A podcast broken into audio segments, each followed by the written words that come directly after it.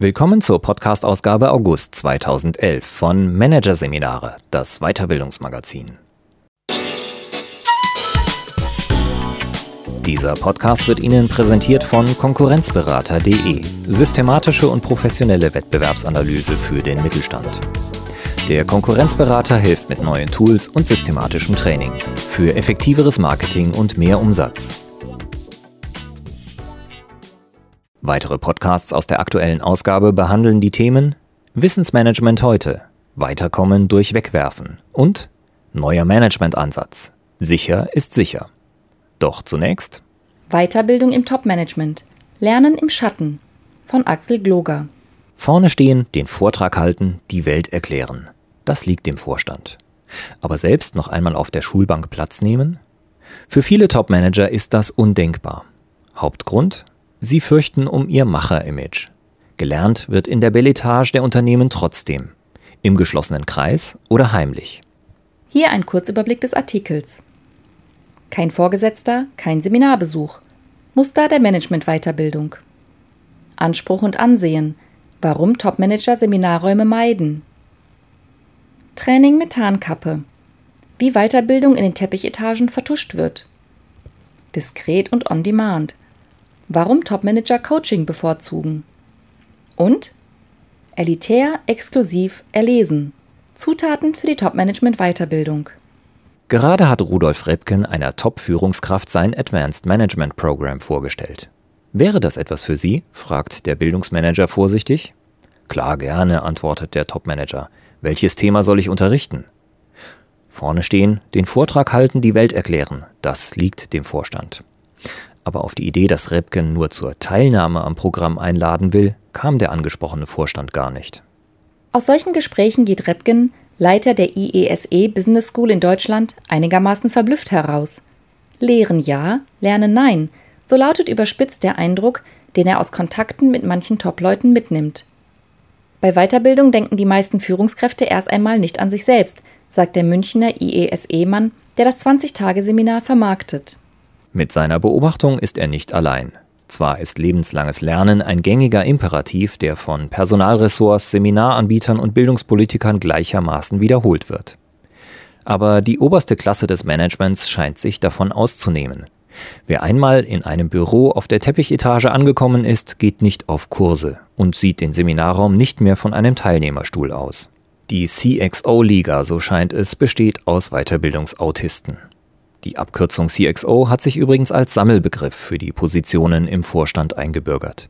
Sie umfasst also den CEO, den Chief Executive Officer, den CFO, also den Chief Financial Officer oder den CTO, den Chief Technology Officer. Indizien dafür gibt es zuhauf, etwa ein Seminar der Managerschmiede INSEAD. Keine deutschen CEOs an Bord. So lautete die Botschaft bei einer der letzten Durchführungen des Avira-Programms. Zwar waren in diesem Fünf-Tage-Programm reichlich Teilnehmer aus der weltweiten CXO-Liga, etwa der Finanzvorstand der Fluggesellschaft Lanchile, aber eben keine Vorstände aus Deutschland. John Kaiser, Vorstand der Akademie Forum Führung, bestätigt diese Beobachtung. Die oberste Führungsebene geht selten ins Seminar, sagt der Coach und Weiterbildungsmanager. Die Erfahrung aus seinen Trainings und Seminaren zeigt ihm, dass die Regel eins unter Vorstand nach wie vor gilt. Klassische Weiterbildung ist etwas für Leute, die noch eine Führungskraft über sich haben. Für den Vorstand selbst aber gilt das nicht mehr. Kein Vorgesetzter, kein Seminarbesuch. Dieses Verhalten ist offenbar Standard. Es gehört in der Topliga zum guten Ton, sich der Weiterbildung zu verschließen, stellt Professor Christian Scholz, Inhaber des Lehrstuhls für Organisation, Personal und Informationsmanagement an der Universität des Saarlandes, ernüchtert fest. Wertschöpfung durch Wissen wird zwar immer wichtiger, aber einlösen müssen diese Forderung die Mitarbeiter, nicht die Chefs. Die suchen nicht mehr nach dem Neuen in der Welt. Ihren Hunger nach Wissen halten sie für gestillt. Sie haben fertig gelernt, kritisiert der Saarbrückner Hochschullehrer. Ein bitteres Bild. Zwar macht Wissen deutsche Unternehmen stark. Es ist der einzige Rohstoff, über den das Land in ausreichender Menge verfügt. Aber Weiterbildung gilt eher als die Sache der unter 40-Jährigen, die noch einen Weg vor sich haben. Lernen dient der Karriere, so lautet die Diagnose von Professor Roland Deiser, heute Leiter des European Corporate Learning Forums. Ein Vorstand aber hat keine weitere Karriere mehr. Warum also weiterlernen? Zumal dafür ohnehin kaum Zeit ist. Vorstände haben sehr enge Terminkalender. Es gibt ungezählte Ansprüche, die bedient werden wollen. Der Erfolgsdruck ist hoch, beschreibt John Kaiser die 24-7-Dienstbereitschaft, die in vielen Führungsspitzen Usus ist. Für jede Stunde des Tages warten meist dringendere Aufgaben als die Weiterbildung. Mal ist es das in aller Eile anberaumte Gespräch mit dem Großkunden über einen Millionenauftrag. Mal ist es das Spitzentreffen im Kanzleramt, das viel wichtiger erscheint als der Besuch eines Seminars. Traditionelles Lernen mit Vortrag und Zuhören klappt auf dieser Ebene nicht mehr. Es wird als nicht funktional angesehen. Viele Manager aus der CXO-Liga halten es für verschwendete Zeit, sagt Professor Deiser. Überdies passt der Seminarbesuch nicht in die Symbolik, mit der sich die Mächtigen umgeben. Das ist die Erfahrung von Boris Grundl. Nicht-Weiterbildung ist in dieser Liga logisches Verhalten, sagt der Top-Trainer und mehrfache Buchautor nüchtern. Seine Argumentation verläuft so. Die tägliche Führungspraxis sei von Macht- und Dominanzstreben geprägt. Da das aber nicht offen ausgelebt werden darf, wird die Alpha-Position über Symbole gezeigt, sagt Grundl. Der Mächtige muss etwas darstellen. S-Klasse, eigener Fahrer, gute Kontakte zu Spitzenpolitikern, Visitenkarte mit Stahlstich, gelegentlich der Flug im Privatjet. All das gehört zu den Insignien der Mächtigen. Vorträge halten ist für die Alpha-Wesen ebenfalls erlaubt. Aber hinten sitzen, zuhören? Nein, das geht nicht. Nur auf den, der vorne steht, fällt ja das Licht, so Grundl. Zudem suggeriert die Teilnahme an einem Seminar Reparaturbedarf. Der Platz auf der Schulbank wird mit Aussagen wie der kann noch nicht alles. Defizite ausmerzen. Wissen fehlt. Verknüpft. Von solchen Einschätzungen aber müssen sich Alpha-Männer und Frauen beinahe um jeden Preis fernhalten. Diese Forderung nach Perfektion kommt nicht einmal von den Chefs selbst. Belegschaften wollen die Überführungskraft, den immer funktionierenden Vorstand. Klaus Eidenschink, Coach und Organisationsberater, erklärt diese verbreitete Rollenzuweisung.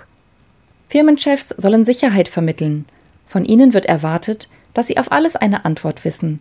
Es darf keinerlei Unsicherheit nach außen dringen. Deshalb bleibt den CXO nichts anderes übrig, als Wissen auf allen Gebieten vorzutäuschen. Mitmachen, mitreden, auch wenn man nicht weiß, um was es gerade geht. So tun, als sei einem der Sachverhalt schon immer geläufig gewesen, beschreibt Organisationskenner Scholz das typische Verhalten. Wer etwa als Vorstand auf einem Meeting zum ersten Mal etwas von KPI hört, ist gut bedient, das Unwissen nicht einzugestehen. Hinterher, wenn keiner es sieht, kann man ja immer noch bei Google nachfragen. KPI steht für Key Performance Indicator, also eine Kennzahl, die die Zielerreichung in einem Schlüsselbereich des Unternehmens abbildet. Die Google-Stütze zeigt zudem, viele Vorstände lernen doch, aber heimlich. Nur so können sie ihr Macher-Image aufrechterhalten. Welche Mühen mancher Firmenchef auf sich nimmt, um nur ja diesen Erwartungen gerecht zu werden, zeigt ein Beispiel, das Edmund Massiot vom Zentrum für Management und Personalberatung kurz ZFM, erlebte. Vor vielen Jahren arbeitete er für den CEO eines großen Konzerns. Der kam abends um 22 Uhr in unser Büro. Das Training war eine geheime Kommandosache. Keiner durfte etwas davon erfahren, so der Bonner Personalberater. Die Mischung aus Erwartungen, sorgsam kultiviertem Macherimage und Perfektionsstreben drängt die CXO-Liga ins heimliche Lernen. Selbstkonzeption und Rollendefinition lassen sichtbares Lernen nicht zu, sagt Klaus Eidenschink. Lernen im Schatten ist deshalb in vielen Führungsetagen der Weg der Wahl. Dieselben Vorstände, die eben noch in der Corporate University auf der Bühne standen und den starken Mann gaben, lassen sich Stunden später von Trainern wie Boris Grundl die Welt erläutern. Aber sie wollen nicht, dass das nach außen dringt. Keiner darf es mitkriegen. Die Tarnkappe beim Lernen muss alles unsichtbar machen, was auf Defizitbewältigung schließen ließe bis hin zur Abrechnung. Wir schreiben natürlich nicht Weiterbildung oder Coaching auf die Rechnung. Das darf intern nicht sichtbar sein. Es wird verschlüsselt als allgemeine Beratung abgerechnet, sagt einer der Dienstleister, der sich in diesem Geschäft auskennt. Diese Heimlichtuerei zeigt, Vorstände lernen doch, aber eben anders als das Fußvolk. Diskretes Coaching ist eines der bevorzugten Lernformate, weiß ZFM-Chef Mastio zu berichten. Diese Form des 1 zu 1 Kontaktes passt am ehesten in den beinahe rund um die Uhr getakteten Arbeitsalltag der Zielgruppe. Manchmal lassen die Vorstände sogar noch mehr zu als das 1 zu 1 Lernen im Separé. Wenn die Bedingungen stimmen, sind auch offene Seminare erlaubt, aber eben sehr spezielle Angebote. Nur passives Lernen geht gar nicht, beschreibt Repken die Anforderungen der First-Class-Klientel. Die CXO-Liga will unter Anleitung neue Wege erdenken, Entscheidungen verbessern und von den Peers im Programm lernen. Im Kurs von der Stange, durchgeführt von irgendeiner Seminarmühle, gibt es das nicht. Aber das Münchner Advanced Management Programm von IESE e zum Beispiel lobt jenen Nutzen aus, nach dem bildungswillige Topmanager suchen, das sogenannte Just-in-Time-Wissen, die gelungene, aber schwer produzierbare Mischung aus akademischer Fundierung und sofort anwendbarem Praxiswissen. Auch andere große Marken vom Weltmarkt kommen dafür als Lieferanten in Frage. Harvard, Stanford, Wharton zählt Vorstandskenner Kaiser auf, was in diesen Kreisen als akzeptiert gilt. Es muss der Rolls-Royce vom Bildungsmarkt sein, glanzvoll und teuer. Aber neben den Business Schools aus der A-Liste gibt es auch noch andere Wissenstankstellen für Topmanager. Diese freilich sind einem breiteren Publikum unbekannt. Denn für Events, auf denen die CXO-Liga lernt, gibt es selten Programmbroschüren und schon gar keine Online-Anmeldeformulare. Wie diese Angebote dennoch zu ihren Kunden finden, zeigt Heinz Goldmann. Der 2005 verstorbene Megastar unter den Kommunikationstrainern brachte es im Geschäft mit der Management-Oberliga zu besonderer Finesse. Durch sein jahrzehntelanges Wirken kannte er seine Zielpersonen alle persönlich und lud sie per Brief zu seinen Trainings ein. Damit kein Zweifel über die Adressaten seiner Angebote aufkam, verwendete Goldmann stets die Etiketten Only for CEOs und Invitation Only. Zwei Tagesseminare wie Der Unternehmer als Spitzenkommunikator wurden bis ins letzte Detail perfekt durchgestylt, einschließlich der zur Zielgruppe passenden Symbolik. Im Schlosshotel Kronberg lassen sich auch statusbewusste Vorstände gern etwas beibringen. Und ein Preis von 8500 Euro für zwei Tage Goldmann signalisiert zweifelsfrei, das ist kein Angebot für das Fußvolk. Besondere Hotels, sorgfältig gefilterte Teilnehmer, Ort und Anlass für das breite Publikum unzugänglich, Clubatmosphäre. Das sind die Zutaten für die Weiterbildung, die bei den CXOs ankommt. Die brauchen Angebote, bei denen sie unter ihresgleichen bleiben und von ihresgleichen lernen, sagt Zielgruppenkenner Repken. Dass sich auch andere Anbieter auf diesen Stil verstehen, zeigen zwei weitere Beispiele. Seit 57 Jahren treffen sich deutsche CEOs im Herbst zum Unternehmeraussprachetreffen. Nur für geladene Gäste und Mitglieder steht in der Ankündigung, die der Ausrichter, der Verband Die Familienunternehmer ASU, zu diesem Anlass verbreitet. Das besondere Format hat sich offenbar zu einem Dauerbrenner entwickelt. Die ASU praktiziert Peer-to-Peer-Lernen in Reinkultur. Hier tragen Unternehmer ihren Kollegen an zwei Tagen ihre Erfolgsrezepte und Problemlösungen vor.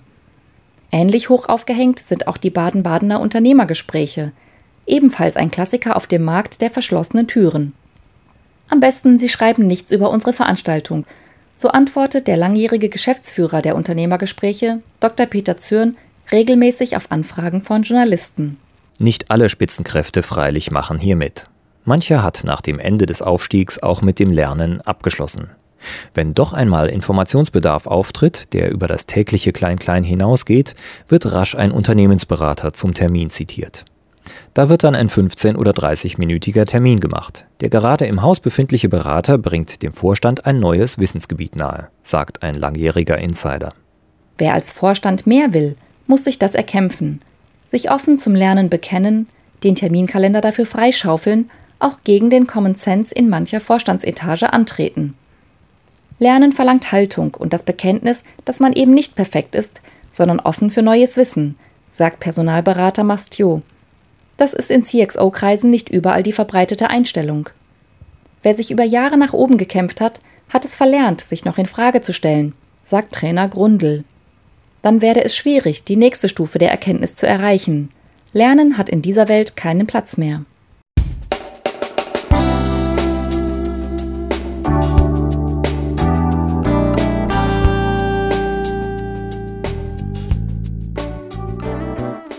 Sie hörten den Artikel Weiterbildung im Topmanagement Lernen im Schatten von Axel Gloger aus der Ausgabe 2011 von Managerseminare, produziert von Voiceletter. Weitere Podcasts aus der aktuellen Ausgabe behandeln die Themen Wissensmanagement heute, Weiterkommen durch Wegwerfen und neuer Managementansatz. Sicher ist sicher. Weitere interessante Inhalte finden Sie auf der Homepage unter managerseminare.de und im Newsblog unter managerseminare.de slash blog.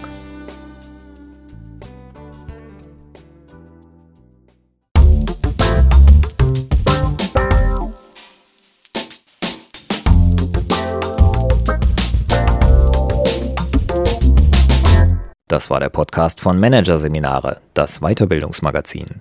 Ausgabe August 2011. Dieser Podcast wird Ihnen präsentiert von www.konkurrenzberater.de.